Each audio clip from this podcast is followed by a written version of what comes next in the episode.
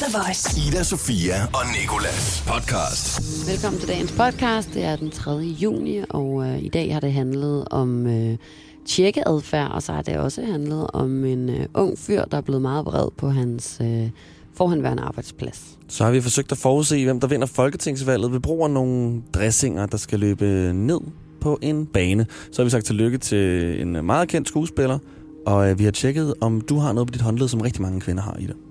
Udover det, så øh, vil vi bare gerne ønske dig god fornøjelse. Ida, Sofia og Nikolas. På The Voice. I lørdags, ikke Ida, der øh, skrev jeg til mine venner, om vi skulle finde ud af et eller andet. Og så skrev de, øh, jamen vi, skal, vi havde tænkt os at så grille, og så tage ud og se Champions League-finale, som det åbenbart var i lørdags, mm. mellem Tottenham og Liverpool. Og de skulle ud og se den på Gladsaxe Stadion, hvor at, øh, der var sådan en Liverpool-fan bag, øh, fanbase fanklub, som, øh, som havde lejet det her stadion, og så puttet en stor skærm op. Og så spurgte de, øh, vil du med? Og så sagde jeg, mm, ja, det kan jeg lige så godt. Og så seriøst, tre timer efter vi har lavet den aftale, ikke? Mm. så står jeg, har meldt mig ind i Liverpool fanklub af en Hvorfor eller har anden. du det? Fordi det skulle man for at, kunne- for at komme ind. at komme ind? Ja. Det sindssygt. Og det troede jeg bare var et indgangsbeløb. Så står jeg lige pludselig med et rødt armbånd på, og så siger de velkommen til Redman Family.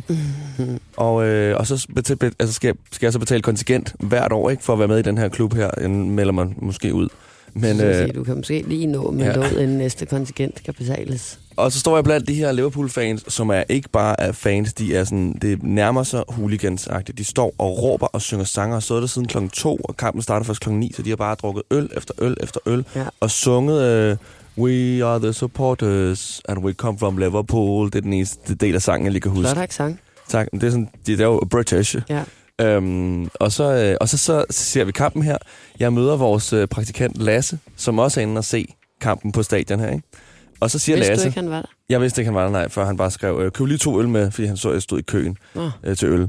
Og så, øhm, så siger Lasse til mig, at jeg lige skal prøve at lave et odds på hans øh, odds-kupon, Bet365, fordi jeg intet ved om fodbold, så det kunne være meget sjovt, ikke? Ja. Og så trykker jeg bare på nogle forskellige ting, som jeg tænker, det kunne godt ske, det kunne også godt ske, det kunne også godt ske. Så lægger Lasse 100 kroner på det her odds her, som giver 15 gange igen. Hvor han, havde Lasse 100 kroner fra? Sidst jeg talte med Lasse, havde han kun 37 kroner på sin konto. godt spørgsmål. Han brugte dem alle øh, på distortion. Jamen, det er jo den der Ja, opsparing. den der hemmelige jydeopsparing, når han han siger, at han ikke har nogen penge, så har han alligevel ja. en Ja. eller anden bankboks i Schweiz, han kan tage fra. Men så, øh, så lægger Lasse 100 kroner. Og så, seriøst, alle de her ting, jeg har trykket på, de går hjem. Det ved jeg godt. Så Lasse ender med at vinde 1.500 kroner på et eller andet. Jeg bare, nej, 1.500 på et eller andet, jeg bare har stået og tastet ind. Der har Lasse løjet over for mig i går. Hvad er det? Hvorfor slår du i bordet, Lasse? Jeg kan huske i hvert fald, at det var fem, altså, den gav 15 gange igen, og du vandt 1.500 kroner. Det var På godt noget, klaret. jeg bare lige har Og tastet det skal ind. jeg love for også blev fejret senere på aftenen, var? Ja, så tog vi ud, og så festede vi på Old Irish, som også er en Liverpool-bar, åbenbart. Og øh, jeg, har, jeg er kommet ind i en helt ny Jeg verden følte nu. ellers Old Irish er ved at blive af Stamsted. Er det ikke der, I tit er? Jo, nu har vi været Ja. her et par gange, men det kommer langsomt ind, ind, ind, Mm. mm. ind i ens liv, den her Old Irish pop. Det, altså, tillykke med det. Det synes jeg, det må have været en, øh, en stor aften for sådan en fodboldfan som dig, Nicolas. Ja, og jeg er nemlig overhovedet ikke fodboldfan, og lige pludselig efter det, så står alle jo bare fester og danser, fordi de har vundet. Og så kommer der en af de andre fans eller hooligans over til mig og står og tager mig i skuldrene og synger den her Liverpool-sang, ikke? Og så Blev kan jeg med af stemningen? Synes du, det var lidt fedt? Ja, lidt, men jeg kunne alligevel ikke helt sådan, fordi jeg, jeg, jeg, jeg følte mig lidt som en snyder, ja. eftersom jeg ikke er fan og ikke kan nævne en spiller for Liverpool. Men jeg står så og skal stå sådan her, sådan her og synge med ham, fordi jeg ved, hvis jeg først bliver opdaget, så ryger jeg ud på albuer og numse. Hvad er det, det hedder? Røv og albuer. Røv og albuer, ja. Øh, ud af det her stadion her, så jeg står sådan lidt og prøver at mime. Og så kigger han på mig og siger, siger til Oliver og mine andre venner, han, han er jo ikke engang Liverpool-fan, ham her. Ej. Og så siger de sådan her, "Ej, han er bare stiv, og så må jeg stå og lade som om jeg er fuld, fordi jeg ikke kan sangen. Gik det så?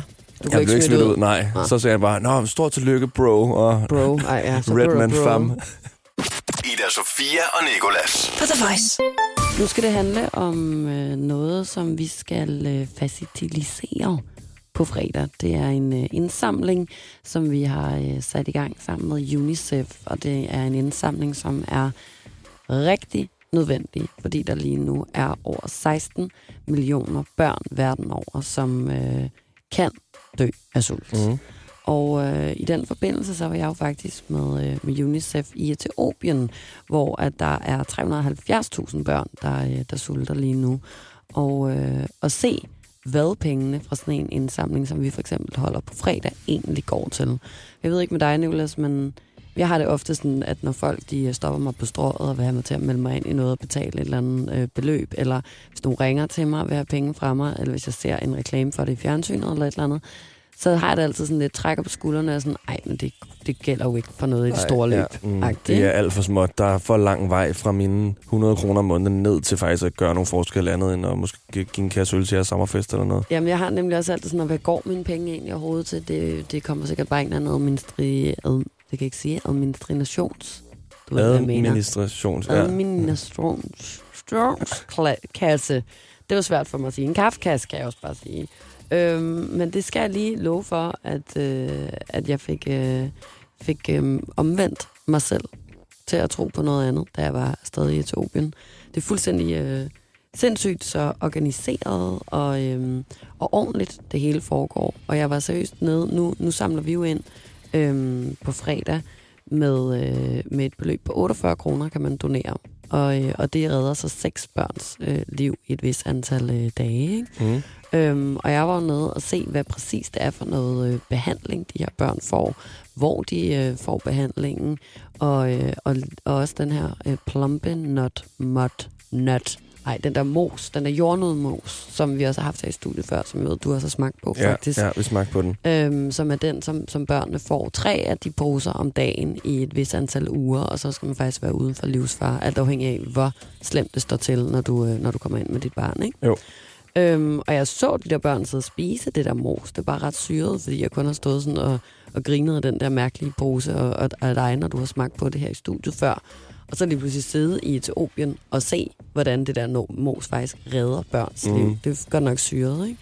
Jeg var ude på sådan et, øh, et lager, som også ligger i Etiopien, et UNICEF's lager, hvor der også var, jeg ved ikke, hvor mange millioner af de der poser pakket ind i, øh, i papkasser, som var doneret alle mulige steder fra ja. i verden øhm, hvor der også var nogle af kasserne, hvor du sådan, kommer fra Danmark på.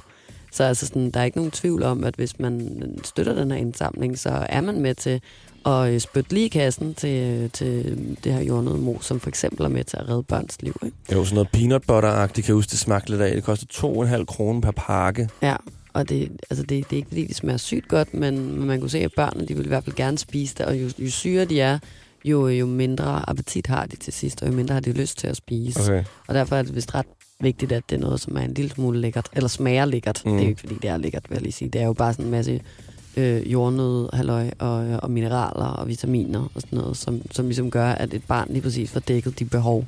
Og så er der også et eller andet form for fedtprocent i. Mm, ja. Men nogle andre ting, som jeg også så, som, som de der penge gik til, det er for eksempel sådan brønde. Og, øh, og så noget, som jeg synes var fucking sejt, som er... Øh, som noget, der hedder Women's Army, som er, at når et barn for eksempel er, har været i en behandling og ligesom er kommet ud på den anden side og sådan noget, så skal man jo ligesom sørge for, at barnet bliver ved med at have det godt. Og det ikke bare er sådan, når nu, nu, nu er det ved at dø sult igen om 14 dage ja, eller et eller andet. Ikke? Øhm, men det, det forebygger det ligesom ved at lave den her Women's Army, som er øh, nogle forskellige kvinder, der bliver repræsentanter for det rundt omkring i øh, de forskellige øh, små øh, landsbyer. Og så går de så rundt øh, fra hjem til hjem og lære andre kvinder, som ligesom har en familie og børn og sådan noget, hvordan øh, at, at man skal øh, holde sig ren, hvordan man skal holde sine børn ren, hvordan man laver mad på en hygiejnisk måde, hvad for nogle ting, der er sunde at spise, hvad for nogle ting, der ikke er så sunde at spise. Altså sådan, hvordan man ligesom bruger sit budget på at købe de mest nærende fødevarer, mm. eller plante de mest nærende fødevarer, hvad ved jeg, og sådan noget. Ikke? Sådan at man netop kan ikke kommer til at fejle nær sit barn eller sig selv, hvis man armer og sådan noget, og man så kan blive ved med at holde, øh, holde sig selv og sine børn i live på den måde. Ja. Sådan at der også er den her forebyggende, fordi ellers så kan jeg godt, så føles det lidt som om, sådan, om, så MobilePay de her 48 kroner, og så, øh, og så sidder jeg, øh, så har jeg lige reddet et børn, seks børn i, i noget tid, men hvad skal der så ske med dem bagefter? Mm, ikke? Mm, ja, så er bare udskudt øh, problemet ja, egentlig. Og der er, der er lige præcis sådan nogle der projekter, som UNICEF også støtter, sådan at man ligesom er sikker på, at når man først har reddet et barn fra, fra den her livstruende syg, øh, sygdom, tilstand, så kommer de ud på den anden side, og så, øh, og så skulle der ligesom gerne være noget, der var ved med at forebygge, at de havnede det sted igen.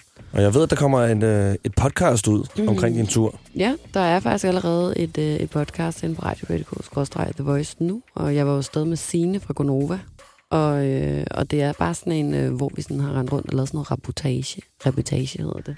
Hvor, man, øh, altså, hvor vi har, øh, har sagt, sådan, hvad vi har set, hvad vi har oplevet, og, og, og talt om så man kan få sådan endnu flere informationer om det.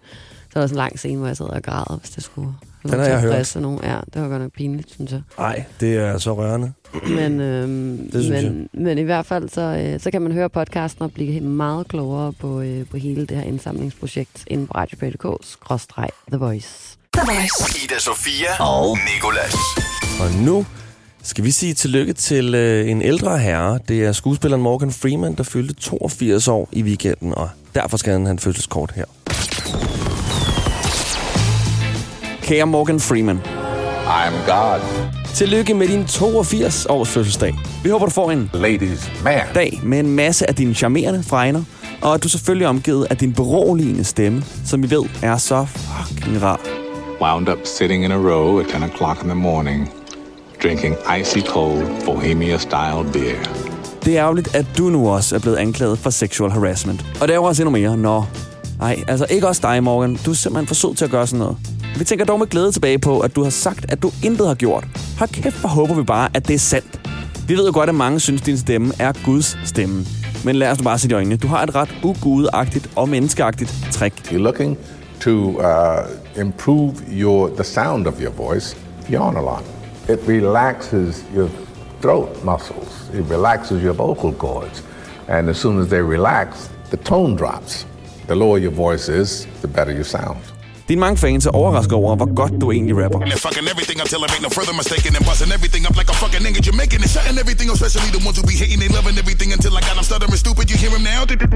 Nej, det er ikke dig. Det er Buster Rhymes. Men tilbage til, at du har fødselsdag. For den skal du vel fejre helt klassisk dig ved at være med i en reklame. New Mountain Dew Ice. A clear, refreshing lemon lime dew. Vi ville ønske, vi kunne være der for at tælle, hvor mange film du har været med i. Men det kan vi jo åbenlyst grunde ikke lige nu, fordi det tager lang tid at tælle til 118. En, hvad vil du hedde, hvis du blev fanget? Hilsen, din så. Svaret på det er Morgan Trapped Man, Ida Sofia og Nicolas.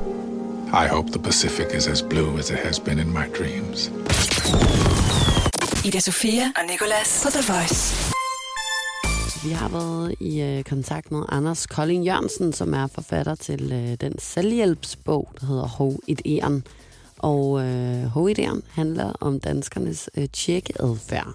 Vi to har jo et, øh, et bud på, hvad tjekkeadfærd er for os. Men jeg synes alligevel lige, at vi skal høre, hvad, øh, hvad Anders Kolding Jørgensen han mener tjekkeadfærd det er. For eksempel, hvis du lukker computeren op for at skrive en opgave eller et eller andet. Det er jo ikke tjekkeadfærd. Der bruger du den som et værktøj. Men så er der alle de der ting, hvor der kommer noget. Der er nyheder, der er beskeder. I virkeligheden alle mulige former for store og små beskeder, som hele tiden kommer. Dem går vi ind og holder øje med. Og det der med, at du lige går ind og holder øje med, hvad der har ændret sig et eller andet sted siden sidst, eller svarer på noget, eller lige kigger på skærmen for at se, om der er sket noget. Det er det, jeg kalder tjekkeadfærd, ikke? og tjekkevaner i virkeligheden. Og det, det er meget vigtigt for mig at sige, at jeg, jeg elsker vaner. Og jeg synes, det er jo et fantastisk fedt begreb, men det er også meget vigtigt at forstå, at hvis du har tjekket din telefon hver dag i 10-15 år, flere gange om dagen, så er det altså ikke, fordi der er noget galt med dig. Tværtimod, du har et super velfungerende vanesystem. Tillykke med det. Du har været i stand til succesfuldt at træne dig selv op til at hive en skærm frem i rigtig mange situationer igen og igen med mindst mulig besvær, fordi du synes, du får noget ud af det. Tillykke, du virker. Hvis du pludselig en dag opdager, at du har fået lært dig selv noget, som fylder lidt for meget, som du ikke er glad for, jamen så er det så, man kan gå ind og begynde at træffe beslutninger om, hvad du gør anderledes. Og ikke generelt gøre anderledes. Altså slå sig selv i hovedet og sige, jeg vil tjekke mindre. Det virker jo aldrig, du har prøvet. Men du kan for eksempel begynde at se på din vane og sige, hmm, jeg tjekker min telefon hver morgen. Jeg kan ikke rigtig lide den, det menneske, jeg er, når jeg gør det. Og så kan du begynde at gå ind og arbejde med den vane. Det her det var altså Anders Kolding Jørgensen, som er forfatter til den selvhjælpsbog, der netop handler om, øh, om tjekkeadfærd. Kom det bag på dig, det her, eller synes du, det stemmer godt overens med din egen opfattelse af tjekkeadfærd? Jeg synes, det stemmer ret godt overens. Jeg var ret øh, glad for, at han fik det forklaret på sådan en positiv måde, at man mm. altså ikke er helt fucked, når man tager sin telefon op hele tiden. Fordi jeg har virkelig, det, det indså jeg faktisk i går, et kæmpe problem med det. Jeg lå bare så, så badehotellet sådan en helt søndag, øhm, og lagde min telefon ved mit hoved på, øh, på sådan armlænet på sofaen. Og selvom der ikke poppede nogen notifikationer op, eller dingede noget ind, ja. så tjekkede jeg alligevel sådan hver 10 minutter, fordi jeg ikke stoler på, ej, der må være kommet et eller andet, der må være Mm. kommet et eller andet. Jamen Så- lige præcis. Ida Sofia og Nikolas. På The Voice. Og lige før, der øh, gjorde han redde for, hvad tjekkeadfærd egentlig er. Og øh, han gjorde det, som du også rigtig nok sagde, Nicolas, på en meget positiv måde i virkeligheden. Ja, han sagde, at, øh, at det ikke er sådan noget forkert i os, der gør, at vi hele tiden skal tjekke vores telefoner, men vi simpelthen bare har opbygget et rigtig sundt vanesystem med, at vi får ja. noget ud af at kigge på den her skærm. Det kan vi godt lide, så derfor gør vi det igen og igen og igen. Men det kan selvfølgelig godt ende ud i, det bliver lidt irriterende og lidt sådan, at det overtager ens liv mange gange, så jeg ikke kan sidde til badehotellet fire timer i streg uden at tjekke min telefon 17 gange i, øh, i timen. Og så er det netop det, den handler om, den her bog, og, øh, og det, som, det som måske også er det helt store problem, at man gerne vil vende sig af med sin vane. Mm. Men altså, det er ikke bare er noget, man render rundt og gør, fordi man er mærkelig, men fordi man har tillagt sig en vane, ligesom at ryge, eller spise for meget sukker, eller øh, altid køre bilen, selvom at man måske skulle tage cyklen, eller hvad ved jeg, ikke? Jo. Bide negle, eller øh, Uh, det kan jeg godt lide. alle mulige ting. Ikke? Mm. Øhm, og, og, og som regel, så øh, er det jo dårlige vaner, som man gerne vil af med. Og øh, det her med at tjekke sin telefon hele tiden, det kan godt være en rigtig dårlig vane. Og øh, du sagde også selv før, Nicolas, at øh, du sad på badehotellet i går, du blev ved med at tjekke din telefon. Også selvom der ikke var notifikationer. Også selvom at den ikke havde brummet eller noget som helst. Og øh, lige præcis det, det øh, har Anders Kolding Jørgensen her altså også en forklaring på, hvorfor vi gør, og det synes jeg er ret interessant. Jeg arbejder med en meget simpel vanemodel, som handler om, at vi har efterhånden lært os selv en adfærd, som vi har. En vane, det er en adfærd, du har igen og igen i de samme situationer.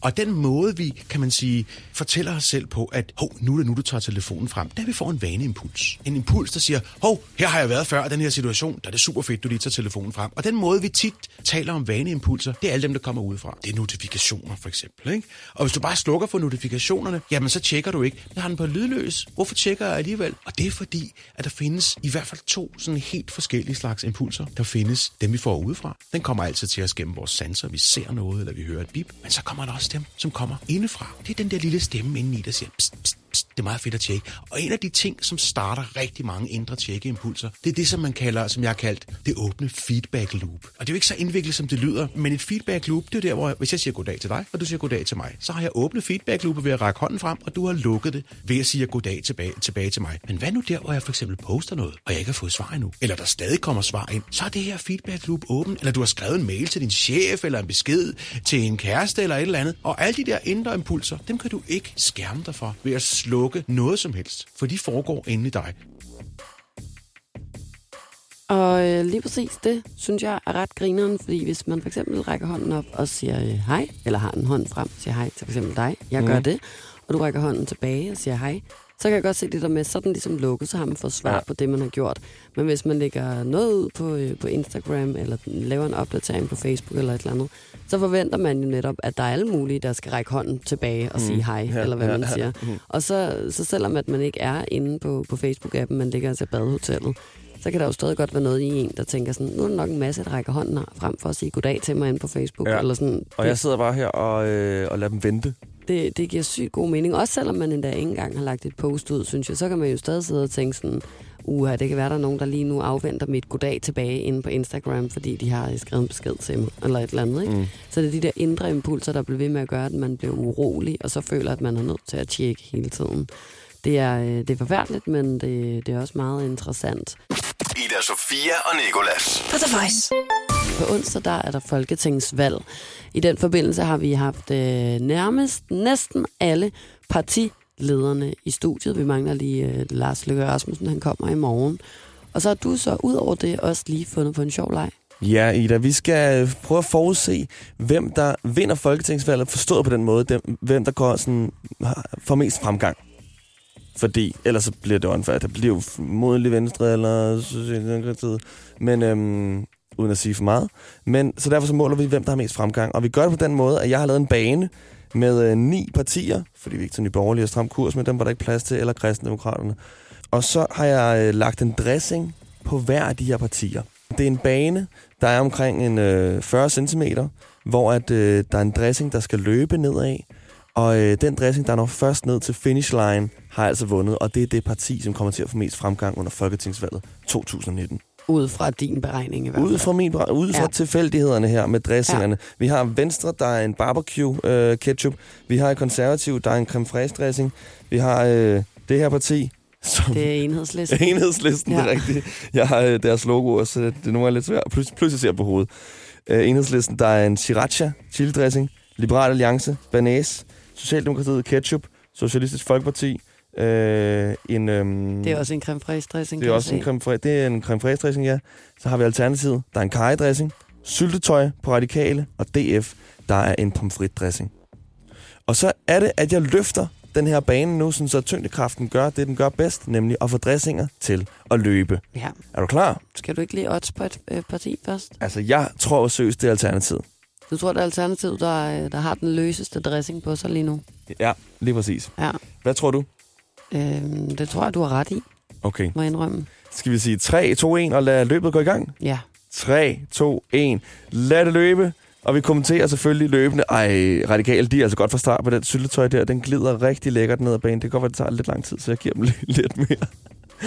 Ej, det bliver jo radikale. De vinder stort. Syltetøjet er virkelig, virkelig, virkelig hurtigt her. Og så kommer Venstre helt ude på fløjen med barbecue-dressingen. Går også nogenlunde hurtigt. Alternativet, min forudsigelse, går er nummer 3 indtil videre. Og DF, altså pomfritdressingen, har overhovedet ikke rykket sig en dyt.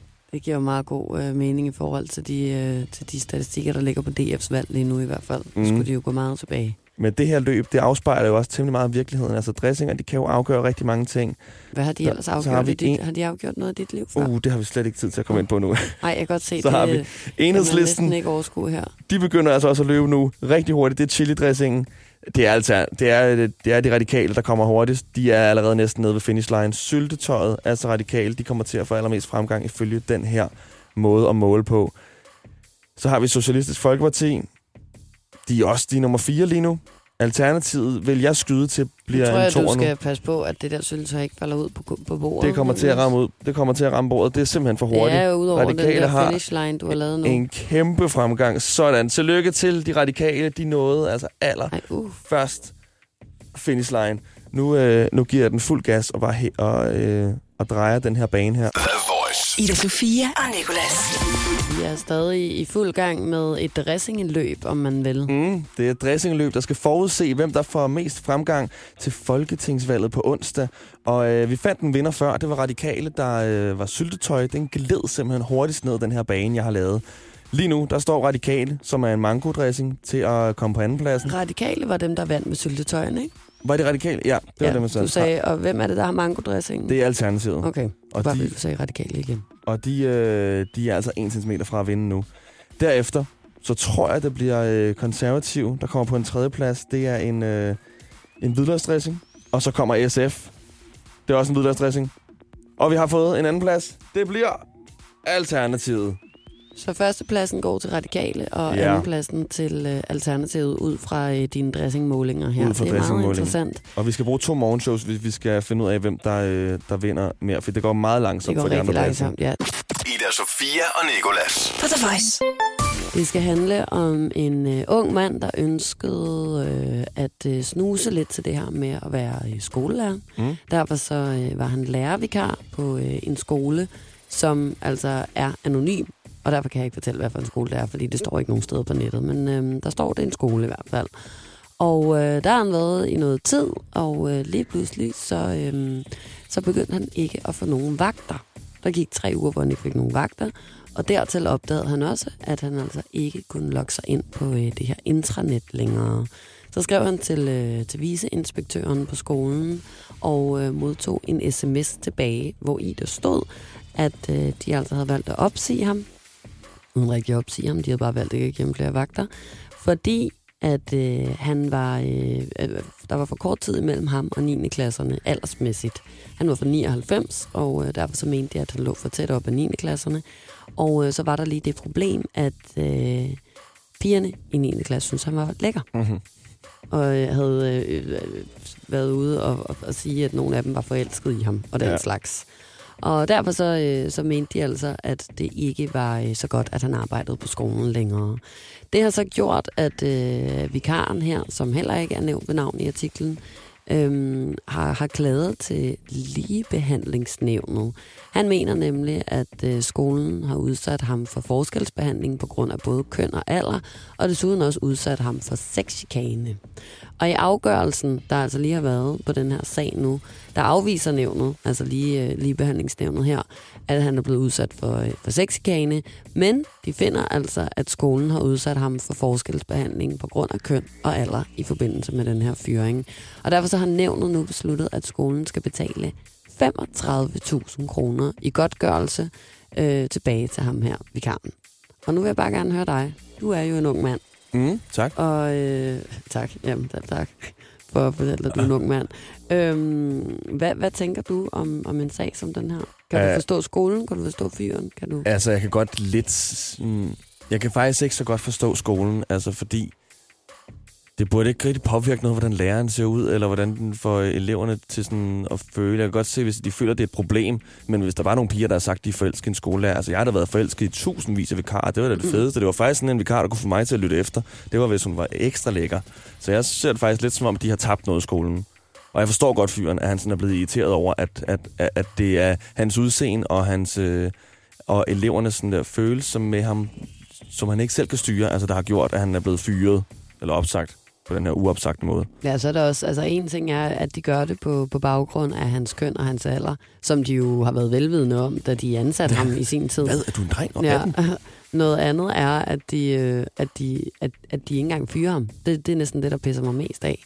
At de bare sådan lader det glide ud i sandet, laver fadeaway, de ghoster ham jo mm. i princippet. Altså sådan, at voksne mennesker, der, der sidder og leder en hel skole, kan finde på bare sådan ikke have nosser nok til lige at fortælle ham her, drengen, at vi har altså besluttet os for ikke at give dig flere vagter. Nej, nej, de lukker ham bare ud, smider ham ud af intranet og lader være med at kontakte ham igen, indtil han selv svarer. Altså, Ja. det er da så mærkeligt. Altså. Håber på, at han bare glemmer, at han Jeg arbejder føler, der. det er 20.000 kroner mere oven i hatten øh, her, for bare at have ghostet folk på den der måde på en arbejdsplads. Det er fandme mærkeligt. Jeg vil også sige, det er ret let sluppet, de der 35.000, de ikke skal betale mere. Men Jamen, altså, sådan 35.000, det er sikkert meget godt, for sådan, hvor gammel er ham der? Han er 9 år yngre end mig. Han er 20 år. han er 20 år nu. Ja, alligevel. Altså, jeg kan godt se, at man også er tæt på, øh, på 9. klasserne, så ikke det er sådan 4 år eller et eller andet. Ikke? Men er er man ikke sådan 16, når man går i 9. klasse? Jo, men er det ikke også det, der er med vikarer, at de bare er unge? Altså, fordi jo. de sådan leder efter noget sommerjob eller noget? Og som sagt igen, altså sådan, så har de jo været velvidende om hans alder, da de ansatte ham, og hvis ikke det var et problem fra starten, så kan det jo heller ikke lige pludselig blive et problem. Altså sådan, det er også plads noget der. Så må, man, så må man jo, jeg synes det er fair nok, at man tager som statement på skolen, sådan, vi vil kun ansætte vikarer, der er 25 plus. Mm.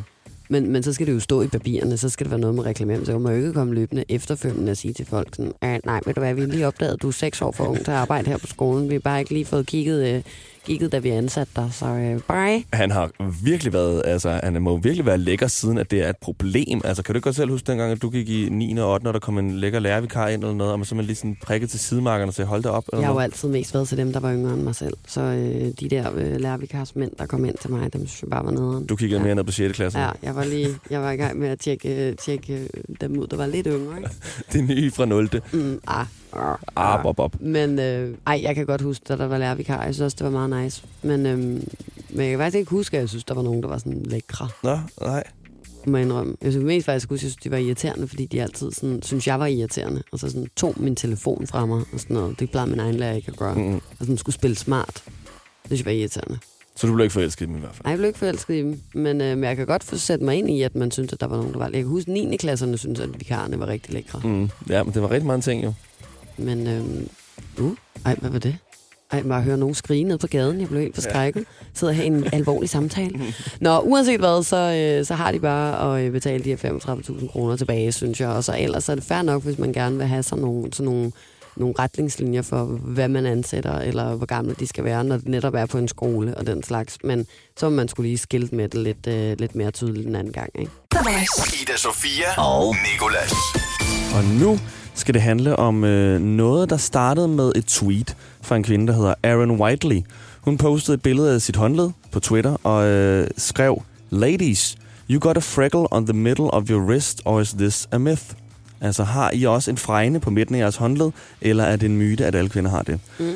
Og indtil videre, så har det tweet fået øh, 20.000 retweets og øh, 50.000 likes og 9.000 kommentarer, hvor en masse kvinder simpelthen har postet et billede af deres håndled, hvor de også har en fregne på midten af håndledet. En fregne eller en skønhedsplet? En øh, Måske, alt, måske det hele. En blanding, en, Ja. en, en plet i hvert fald. Noget, der er plettet. Og derfor synes jeg, lad os se det håndled i det.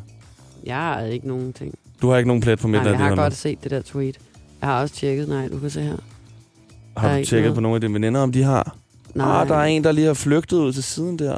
Øh, men den skal altså gerne sidde lige på midten. Ja, jeg skulle Ja. at sige, den gælder vist ikke helt, var. Fordi så kan alle, så kan alle jo komme og Ja. sige, at de har det. Jeg, jeg har den Jeg på har også ryggen. en ude på siden der. Men jeg har altså ikke nogen på midten. Are you Desværre. even a lady then? Jeg har en, øh, en lige på midten af håndledet. Så er du jo en Jeg dame. har hele tiden haft det. Mm. Nå ja, det kan jeg godt se.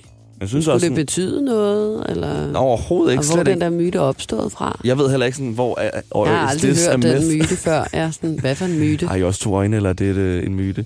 Nej, men der er i hvert fald sindssygt mange kvinder, der nu har opdaget, at de alle sammen har en, øh, en skønhedsplet, skråstreg fregne på midten af deres håndled. Jeg føler, du er det samme, så kunne jeg lægge en op nu og sige, hey ladies, har I alle sammen et, øh, en, en fregne på, på midten af låret? Mm, og Eller er det en være, myte? Ja, og så vil alle folk, der havde en fregne på midten af låret, være sådan her, shit motherfucker, Og- det er løgn. Og ved du hvad? Jeg har tænkt det samme, fordi det her tweet igen, du, du hørte godt, jeg sagde, at det fik 9.000 kommentarer, ikke? Ja. 9.000. Det er mange. Det er jo alligevel ikke så mange, kan man Nå, sige. okay. Jeg skulle til at sige, sådan havde det fået 5 mere end hvad jeg millioner. nogensinde, det er mere end hvad jeg har af følgere på Instagram. Ja, men det vil også være sådan, altså, når det handler om sådan en fregne på hånden, Ja. og det hele verden, altså, og det er gået viralt, så synes jeg godt, der kunne være lidt flere. Jeg ville være imponeret, hvis det var igen 5 millioner. Over en million, så ville jeg begynde at være sådan lidt... Jeg vil også Der er bare lige sige, at det er da klart, at der ikke er flere mennesker, der får køre over det der, der er røvsygt. Altså, Jeg synes, så, jeg synes læste det var ret sådan- spændende. Da jeg lige læste, så sad jeg nemlig og tænkte, jeg har også en. Min mor har faktisk en. Ja, okay. Nå, men det var nok, fordi jeg ikke havde nogen, og jeg tænkte sådan, hvad, hvad bygger det her Mm. på? Altså sådan, og hvad, for, hvad betyder det? Mm. Okay, nu har jeg den her lille fregne, hvad sådan, og hvad så? Eller gør det jer til noget? Eller betyder det noget sådan rent sådan genetisk? Er Ja. I familie? Eller sådan, hvad er det spændende? Hvad er udfaldet af det her? Er det bare, at I alle sammen har en plet på jeres håndled? Fordi så går jeg ind og lægger mig. Ida Sofia og Nicolas på The Voice. Det er blevet tid til, at vi skal have en ud af tre. Det skal vi, ja. Og øh, det er mig, som har øh, fundet de her facts. Det er dig. Det er mig. Jeg Ja. hedder Lasse. Ja, du hedder Lasse. Ja, og jeg er praktikant her på The Voice, hvis I ikke ved det. Øhm, og jeg er 1 ud af 3, det går ud på, at jeg har fundet tre facts, og I skal så gætte den falske fact. fact. Yes. Vi kan reglerne nu. Tak. Okay, det er Tak, Lasse. Jamen, øhm, ja, og den første fact det er, at øh, du bliver født med 300 knogler, men du har kun 206 som voksen. Nummer to fact det er, at din lugtetans er bedre om aftenen end om morgenen. Og det sidste det er, at verdens hurtigste dyr, det er en gepard. Jeg Jeg, tror, har altid hørt, at verdens hurtigste dyr skulle være en gepard, så det er sikkert falsk nu, fordi der er et eller andet andet dyr, der er hurtigere. jeg tænker også, der er et dyr, der er hurtigere. Måske en fugl eller noget. Øhm, Altså, man siger altid, at det er det hurtigste dyr. ja, det synes jeg også, jeg kan huske. Men det er derfor, jeg læst. føler, at, at Lasse har, har, har fundet et eller andet dyr, som er hurtigere nu. Ja, også fordi, jeg tror, at den første med de her knogler der, den er sand, at man har flere som baby end som voksen, fordi så vokser knoglerne så vokser sammen. knoglerne sammen. 100, det er Ja. jeg enig i. Og nummer to, den var også sand, kan jeg huske. Da jeg hørte den, nu kan jeg ikke lige huske, hvad præcis Så den det gik ud på. lugtesansen, var bedre ja. om aftenen end om, om dagen. Jeg tænker, man lige skal i gang om morgenen, så derfor så passer det vel nok også. Så jeg tror også, den sidste er, er falsk. Selvom at det er noget, man er blevet skolet i hele livet, så tænker jeg, at det er simpelthen så common sense, så hvis, hvis at øh, Lasse har taget den med nu, så må det være fordi, at der er et eller andet ved den, som er falsk. Det kunne jo også være, at det var fordi, at... Den var så normal. Nej, men jeg tror, vi vælger den Så I går med, at gepard, det er ikke verdens farligste, eller hvad hurtigste. hurtigste dyr. Ja. Ja. Jamen, øhm, I har ret. Yes! Ja, Og gennemskud vi der lige Ej, der. er nederen. Ja, men ved I så, hvilket dyr... Min hjerne. Ja. Nej. hvilket dyr er det hurtigste? Hvad tror I? En kolibri. Men det er mere Godt sådan bud. bevæge, be, den er ikke så hurtig egentlig, men den kan bare bevæge sine vinger sindssygt hurtigt. Ikke? Ja, jamen, Ja. ja. ikke, ikke uh, Nico. Hvad med dig? Jeg siger en, øh, en reje. Nej. Øhm, det er en vandrefalk. Nå, så det var en Vandrefalk. fugl i Ja, hvert og fald. den, kan, øh, den har en topfart på 325 km i timen. Men så tror jeg altså, det man altid har hørt er, at geparden er det hurtigste pattedyr. Det Måske, er, ikke? ja, på, Ja. ja. på jord er det det hurtigste. Okay. Men, men jeg, altså, nu har jeg bare fundet sådan overall, fordi at, jeg Alle synes det ikke, dyr. den er lidt spændende, fordi at, jeg troede, det var en gepard. Ja. Jeg- så er det jeg simpelthen en, godt, vandre, en vandrefald. Vandrefalk, var ja. verdens- 325 km i en- timen. En løbefalk, måske, i Ja. virkeligheden. Ja, Den er der er lidt hurtigere end det. vandring i hvert fald. Speedyfalk. Tak for det, Lasse. Ida Sofia og Nicolas. Tak fordi du lyttede med i dagens podcast. Der er flere, hvor du har fundet det her. Og så er vi også i radioen alle hverdage fra 6 til 10. Det her er Ida Sofia og Nikolas podcast. Ida Sofia og Nicolas. Hverdag fra 6 til 10 på The Voice, Danmarks hitstation.